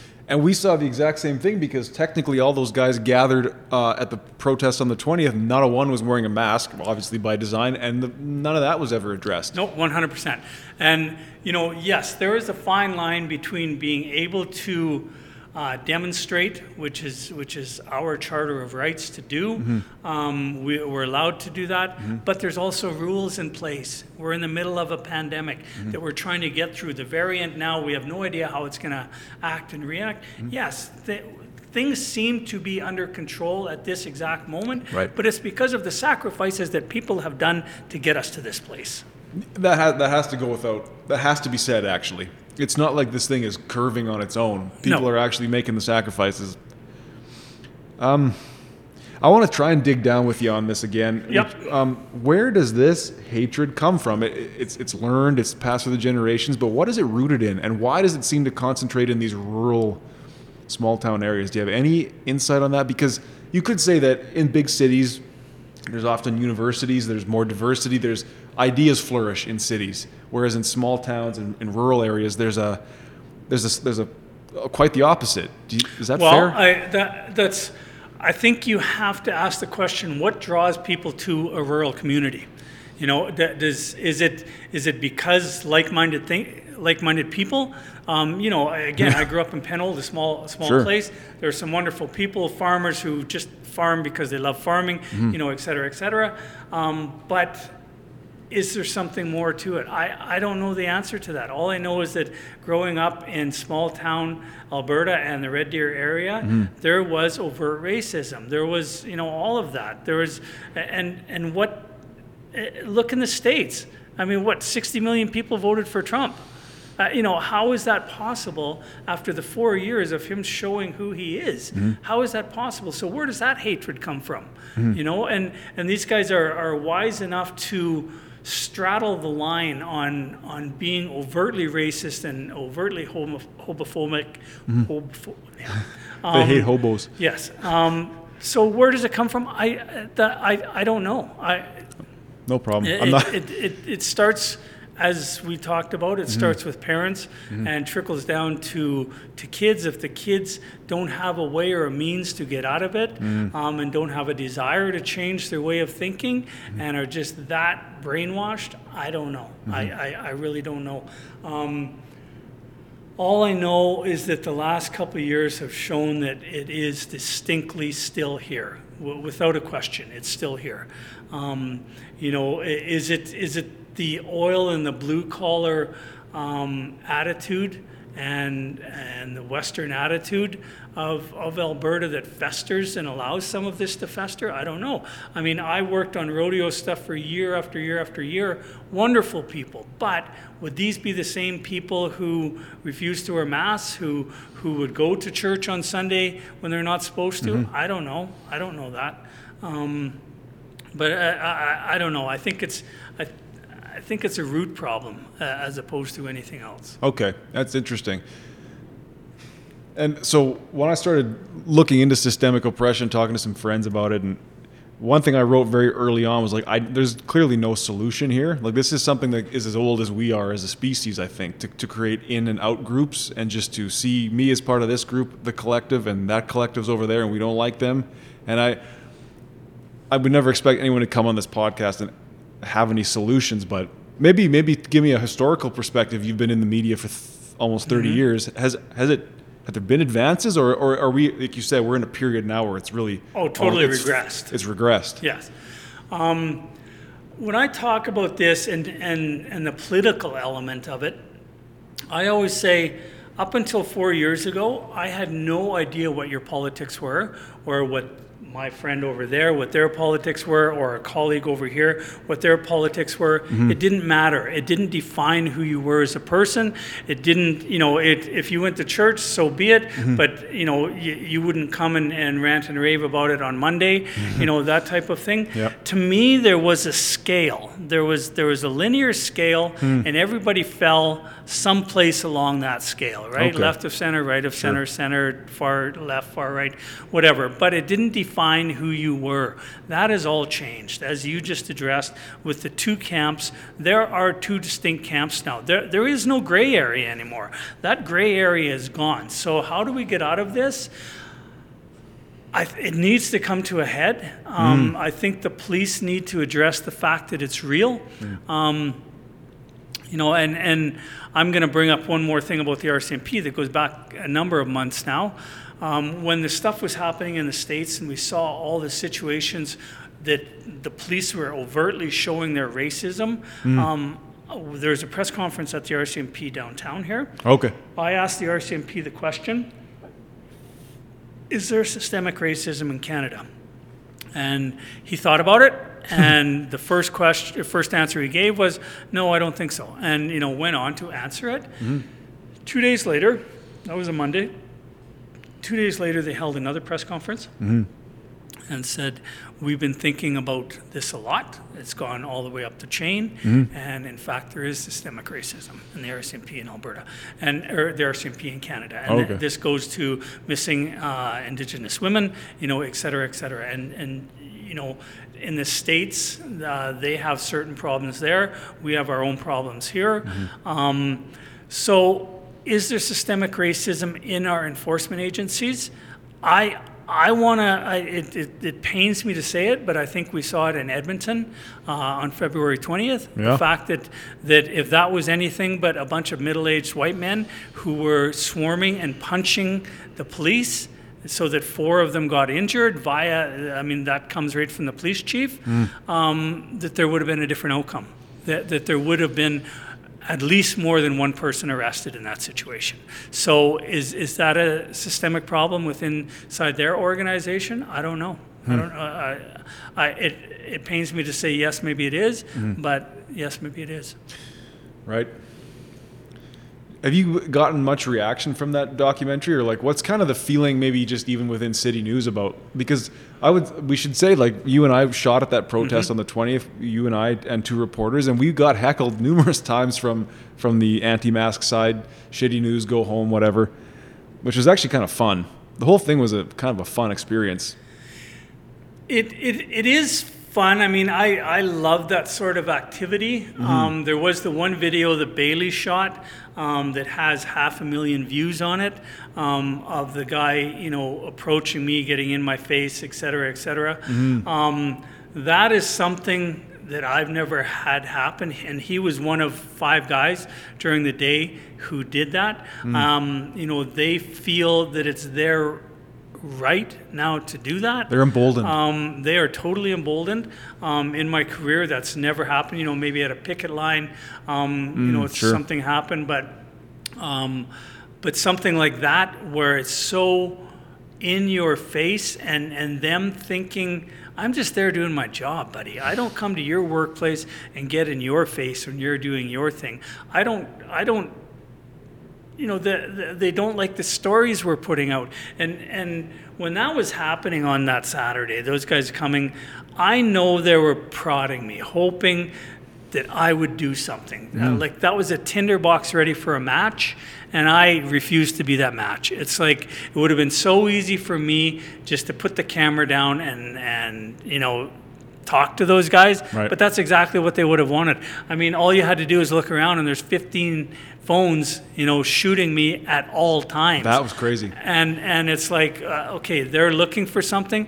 I'm not going to give it to them. So if in our story they want to look like the assholes for the way they're approaching us doing our job, Bailey got accosted as well um, when she was up there, and and that's that that's totally unacceptable. 100% unacceptable that they're doing that, that they're mm-hmm. emboldened to do that, but that's the way it is. So, have things changed in these things? Like, uh, you know, I've never gone out with security to events before, Yeah, and we've true. gone out a number of times now with security. Oh, really? And um, you know, Red Deer was was Oh, the other did, eh? example. Um, you know, it's just and that never used to happen. We never used to have a target on our back, but we do now. Mm-hmm. And and to these people, to quote Donald Trump, we're the enemy of the people. Wow. There was a there was a crazy moment when Laura and I went across the line into the anti-mask camp to try and get some, you know, try and get someone to speak to mm-hmm. us. And at one point we were surrounded by all these goons with their phones out, mm-hmm. and this this woman comes out and just starts finger pointing. You don't tell the truth. Shame on you. That was a big one. A lot of people said shame on Yeah, you, yeah. as if they had any power to shame me. But emboldened for sure. I just I gotta say, Rod. I've said it before, but like there's it's a mental illness. It's and it's a sickness and it's a it's a collective I don't know if it's low intelligence or I, I never felt intimidated and I never once felt like either of those two sides were necessarily heroic or even in, uh, you know mm-hmm. like it, it was not it was ugly. It was mm-hmm. there was nothing progressive or or good that happened that day. No, no, no, there wasn't. What did you learn from that day? I learned that peop there's well, I got to see some QAnon and some real white supremacy face to face for the first time probably ever, and looked at those people and just how there's there's just something missing. But as well, on the other side, it's not as though those people are, are need to be morally uplifted. Some of the people in the Antifa, Black Lives Matter side, like of course there's good people there, and I'm not going to say there's fine people. I'm not going to do that, but I'm not. I'm not because that's probably doesn't need to be said. It's stupid, but the, the sorts of people that live out those ideas and go into that battleground of ideas a lot of times are people i think that haven't taken the time to look inwards and do some real like why is this external cause so damn important to you that when you haven't you know mm-hmm. a lot of you see like i don't i'm not trying to be judgmental but as a you see a big gigantic obese person on the on one side or the other. It's like buddy there's a lot bigger problems in your life than this. If you mm-hmm. get covid you're fucking dead. Mm-hmm. You know mm-hmm. there's a real to me the pandemic of course there's many pandemics but there's one of an ab just a just a real rejection of personal responsibility and a rejection of humanity and, and, and looking after yourself. That's that's what I'm seeing. Uh, none of that shit was political to me in some ways. It was actually almost like watching a movie, and it was watching these two narratives com- combat each other through people who are essentially like pawns. You know? Well, and and a lot of it is the echo chamber that these people live in as well, right? Yep. Um, you know, obviously they don't listen to us.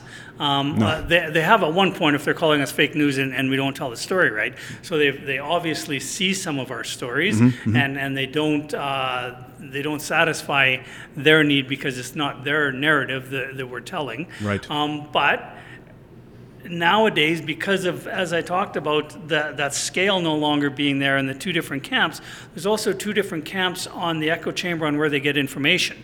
You know, so, so Facebook can feed them, you know, that type of uh, right wing, wing nut information. Yes. They have excuse me, they have uh, Rebel Media. They have you know all of these things. Uh, I was standing right beside the guy from Rebel Media uh, as he's saying he's getting beat up by the cops. Well, the cop tapped him on the on the calf and said, "Hey, you know, uh, get down from here." You know, uh, I was standing right beside him as he's doing his live, saying he's being abused and accosted by the police, and it's like, oh, your your perception of reality, buddy, is is so different from anybody else's. You know, and that's that's what's feeding these people. So their perception of reality is twisted in their echo chamber. That's a big. That's a big part of it too. Is like you were saying earlier too. There's two. There's two camps, and everything is getting skewed out to the Mm-hmm. ends of the spectrum. And it's it's if you're if you're in the center, you're trying to be logical. I'm trying to do some of that with this show. Is just like tease out some ideas. Suddenly now you're just well, we're gonna have we have to throw you there. Mm-hmm. How much of it do you think is uh, is Twitter or or this sort of yeah Twitter or social media generally, where we've been able to condense ideas into bite size, rapidly disseminate them? I'm not making Twitter the evil, but there's a No, no. there's a change in the way media has and the way we well, communicate. Uh, it, it, it is. I mean, you know, I'm very active social media wise, you know, seeing what's going on and doing searches to find out, you know, what this mm-hmm. side is saying or what that side is saying. Um, it's, it's a wonderful tool to have. Definitely. Um, you know, I, I go back to, again, 1984 with no internet and them in Israel knowing about Jim Keegstra, um, you know, wild. to, Yeah. to now being able to see worldwide news instantaneously. You know, so things have changed. We have to change the way we consume media, Mm-hmm. um, but it's also become a huge tool. Like in the days before the internet and before social media, in our newsroom meetings, we would have to come up with our own stories. Hmm. And, you know, now, 60% of what news organizations do is chase stuff that they see on social media. Um, is that good? Is it bad? I don't know. We're, we're, we're being presented with stuff instantaneously, Mm-hmm. and those are stories we choose to pursue, and it's easy to make contact with somebody. Yeah. You know, in the past, if we had an idea, we would have to go knock on a door. We would have to see if we could track someone down, Mm-hmm. you know, et cetera, et cetera. So, so things have totally changed. Is it good? Is it bad? It's different. Just different. Yeah. Do you does do are the big media conglomerates like Rogers, CBC, wh- whoever else, Corus, I guess, are they losing legitimacy, or is it, are they fighting to maintain legitimacy now when anybody can go to any event and report live? Really?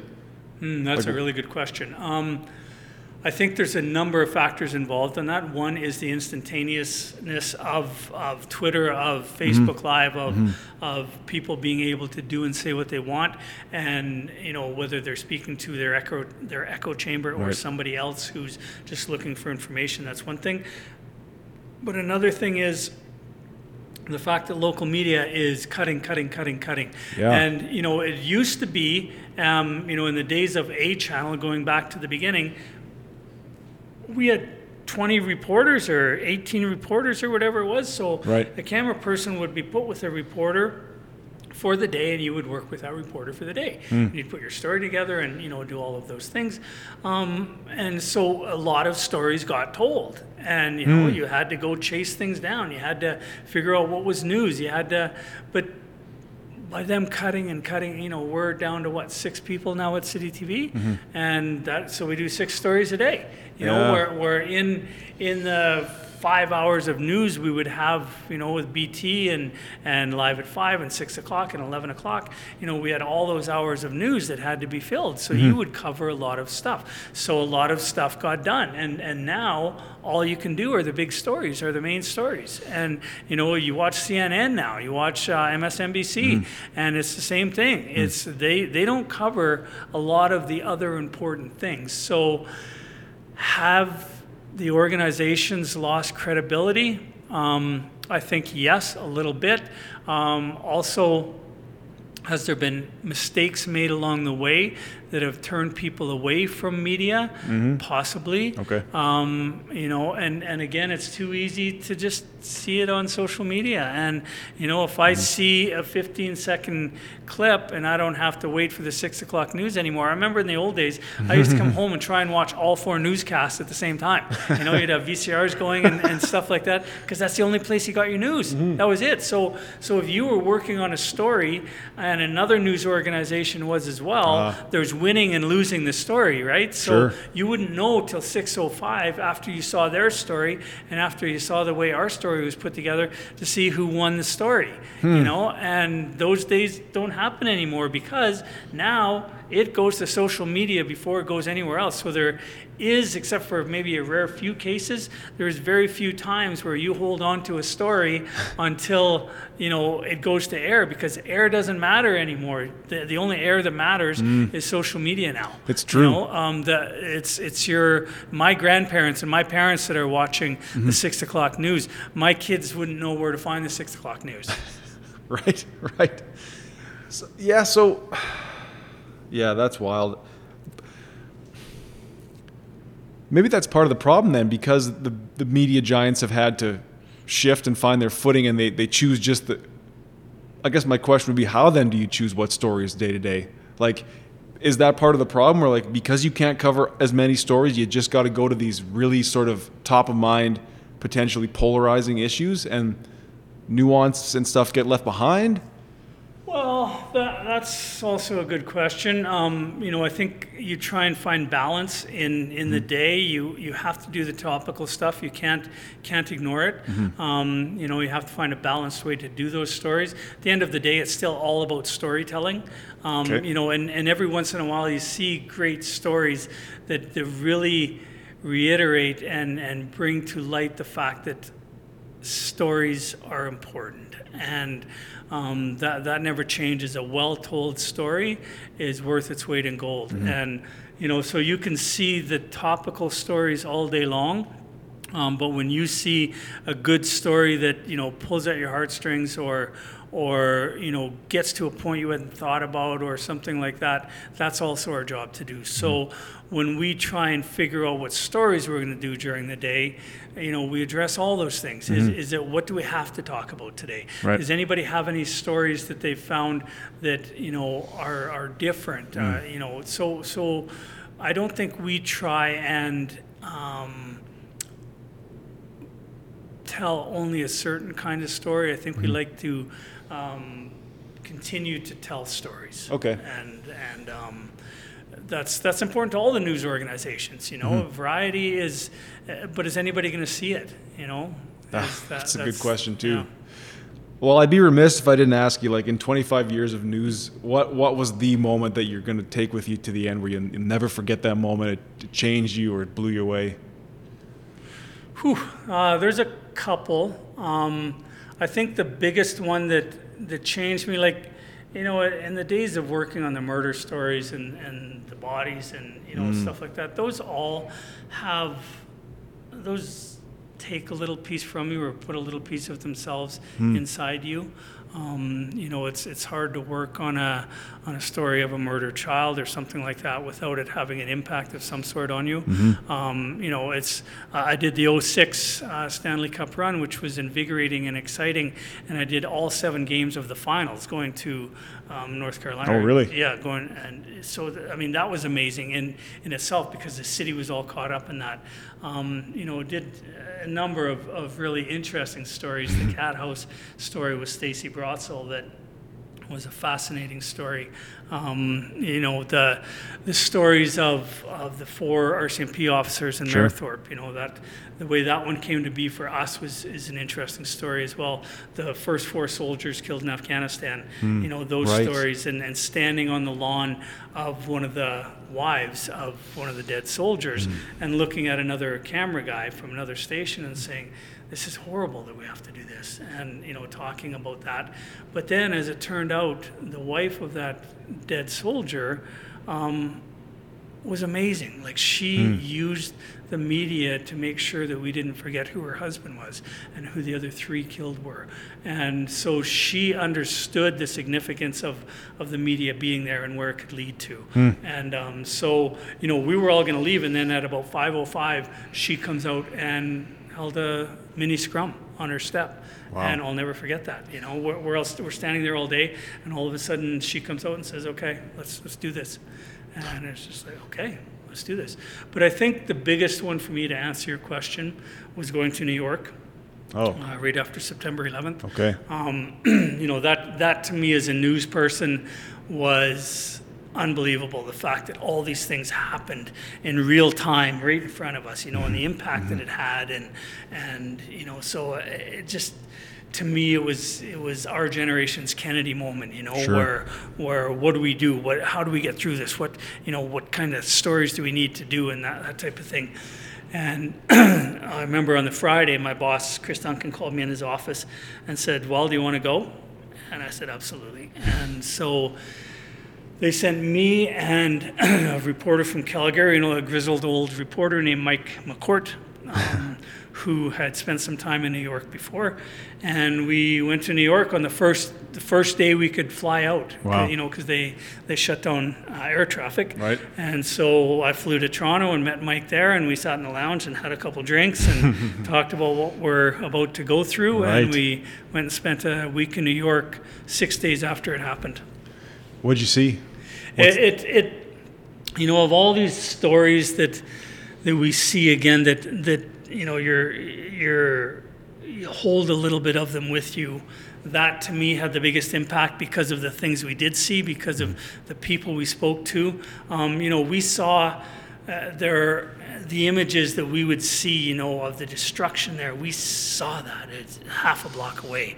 You know, smelt it, heard the sirens, um, talked to the people, saw the the pain in their voices, saw the the fire halls with the, you know, flowers and the cards and hmm. and the the fire engines and stuff like that that that were stuck down there that had you know hearts and stuff and school kids all over them. You know just so many stories that that whole week was it was life changing i mean for hmm. me that that's that, that was the most not important, but it stuck with me the most of anything I did. Like it, it was really hard to let some of those images go. You know, like walking down the street, there was an army guy with um, 10 pairs of boots over his shoulder. Okay. And so I'm shooting this with my camera, and then, and then I say to him, what, what are you doing? And he said, "Well, these guys that are that go in there and spend eight hours looking for for bodies and people, um, they burns the soles of their boots, their work boots out. So they go through a pair of work boots every shift.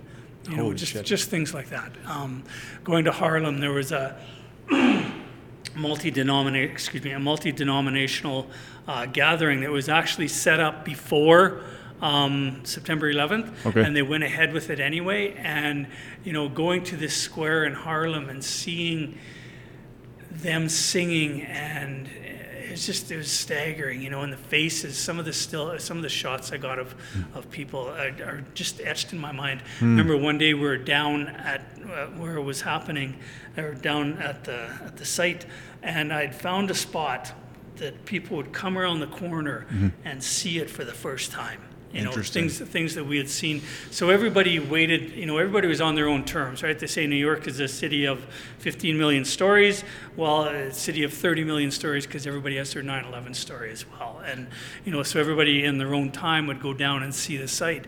And so to set up in that place and see these see the reaction of people when they saw it for the first time, you know, again, I'll, I'll ne- I can't get those images out of my mind. So, Right. so I think Cool. if, if I had to sum up the biggest story, I've worked with some wonderful people along Mm-hmm. the way, um, some very, very talented people, um, but that's the one that, that stuck with me.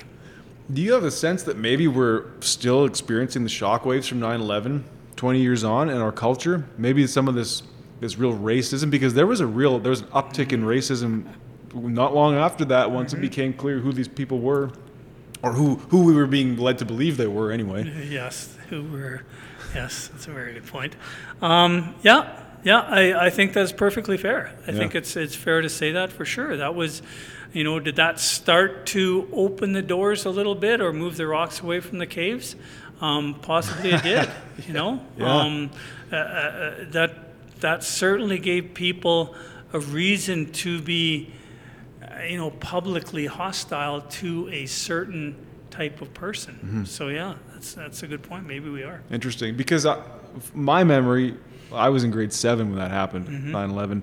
But my memory of the '90s was like even the way media and the way just the general sort of zeitgeist or the ethos of the '90s was one of fairly carefreeness, and then a lot of anxiety socially came with Y2K and then 9/11, and it never, it never really went back to how it was in the '90s, you know. And then everything just ramped from there to, to now here we are 20 years on, and it's like it's uh it's uncomfortable sometimes just to engage in the culture. You know, it's some of it just feels gross. Some of it feels and for me the pinnacle was on the 20th when we were standing in, in the on those legislative grounds and it was like anything could happen right now. Some of these guys one guy could be strapped, someone could have a knife, someone this could completely go to hell. And but I don't know. I, I guess that's just a feeling I've been working on. Well, I think it was a perfect storm, right? Because again, you had in that time um, the upsurge of the internet and of social Yeah. media, and you know the fact that we saw 9/11 happen in real time. Yeah. Um, that you know all of those things I think led to the perfect storm. You know, if you go back to the Kennedy assassination, Mm-hmm. um, you know it was. Uh, things came out, but it was all so speculative. And, you know, do we really know what happened that day? I don't know that we do. You know, um, because there weren't a million cameras around. That spot was chosen specifically because it was a dead spot for the TV cameras. Um, Really? Yeah, yeah. And, you know, so so there's all of these things. All of these things have, have changed since then. You know, again, to see 9/11 happen in real time, to see that second plane go in in real time, um, you know, stuff like that, and to see. You know the, the camera guys down there and the reporters down there doing their thing, just like we saw, you know, during the summer with the BLM movement. You know, those reporters down there reporting live. That was fascinating stuff. I loved that stuff. The the courage of those guys to be down there telling the stories and bringing to us what is actually going on. Because as we talked about earlier uh, today, we have to tell these stories. The only way anything changes is by telling these stories, and by the networks having a the courage to ask, you know, their reporters and camera guys to go down there, and b the courage of those guys to go down there and do that. You know, I know just speaking for our company here, our safety was the utmost concern in all of this. I mean, there's meetings, you know, above us that, that we have no idea about. Right. You know, um, trying to figure out the best way to keep us safe and the best way to tell stories. Um, you know, and and it's always if you feel unsafe, get the hell out of there. But I've also been doing this for 25 years, mm-hmm. so that's how stories are told is being down there in the trenches. You know, and that's it doesn't get told anywhere else. And that's you know we had we had a news producer and an assignment editor who always said the story doesn't happen in the newsroom, the story happens in the field. Mm. And and you know those words stick to me to this day because mm-hmm. that's so true. That's where the stories happen.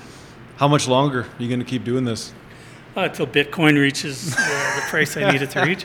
Um, I, I don't know. You know that that's that's a good question. Uh, to me, I think it's all or nothing. Uh, I'm still enjoying it, and again, the reason I moved on in the first place was I wasn't enjoying it. I think these are historical times. Um, you know, that's not lost on me. The fact that that what we're seeing um, is one day going, whether it be COVID or whether it be these these types of events that we're talking about, these are life changing for a lot of people. These are cultural changing. These are societal changing. And and as as a storyteller, as a news person, these are the times you want to be in the trenches. So I don't have an answer to that. I don't No know. worries. Um, you know, if if uh, if I wake up, you know, too many days in a row, and it's I don't want to do this, or it's not fun anymore, or or we're not doing things, you know, the the way the best way we could be doing them. That's you know, it's uh, you always have di- uh, ideas on ways we could be doing things differently. Right. But I also have to remember that I also grew up in the days when we had 40 people working, you know, just in, in the newsroom between shooters and, and reporters. That doesn't include the editors and,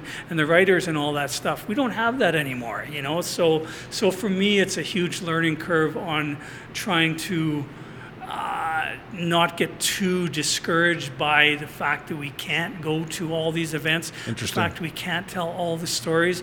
We just have to pick the ones we choose and tell them the best way we can. Right on. Rod, well, you're someone who's given me a lot of, you know, experience and knowledge and opportunity and learned a lot from you, so I'm glad we could sit down and have this conversation. Thank you. It's been enjoyable. It's, uh, it's, it's fun to talk about our business. I think we have an amazing business, lots of great people in it. And again, it's about the stories, it's about telling the stories. That's the important thing. And we are just a conduit for that. Right on. Well said, Rod. Thanks again. You, you brought the heat tonight. Appreciate it, man. Thank you.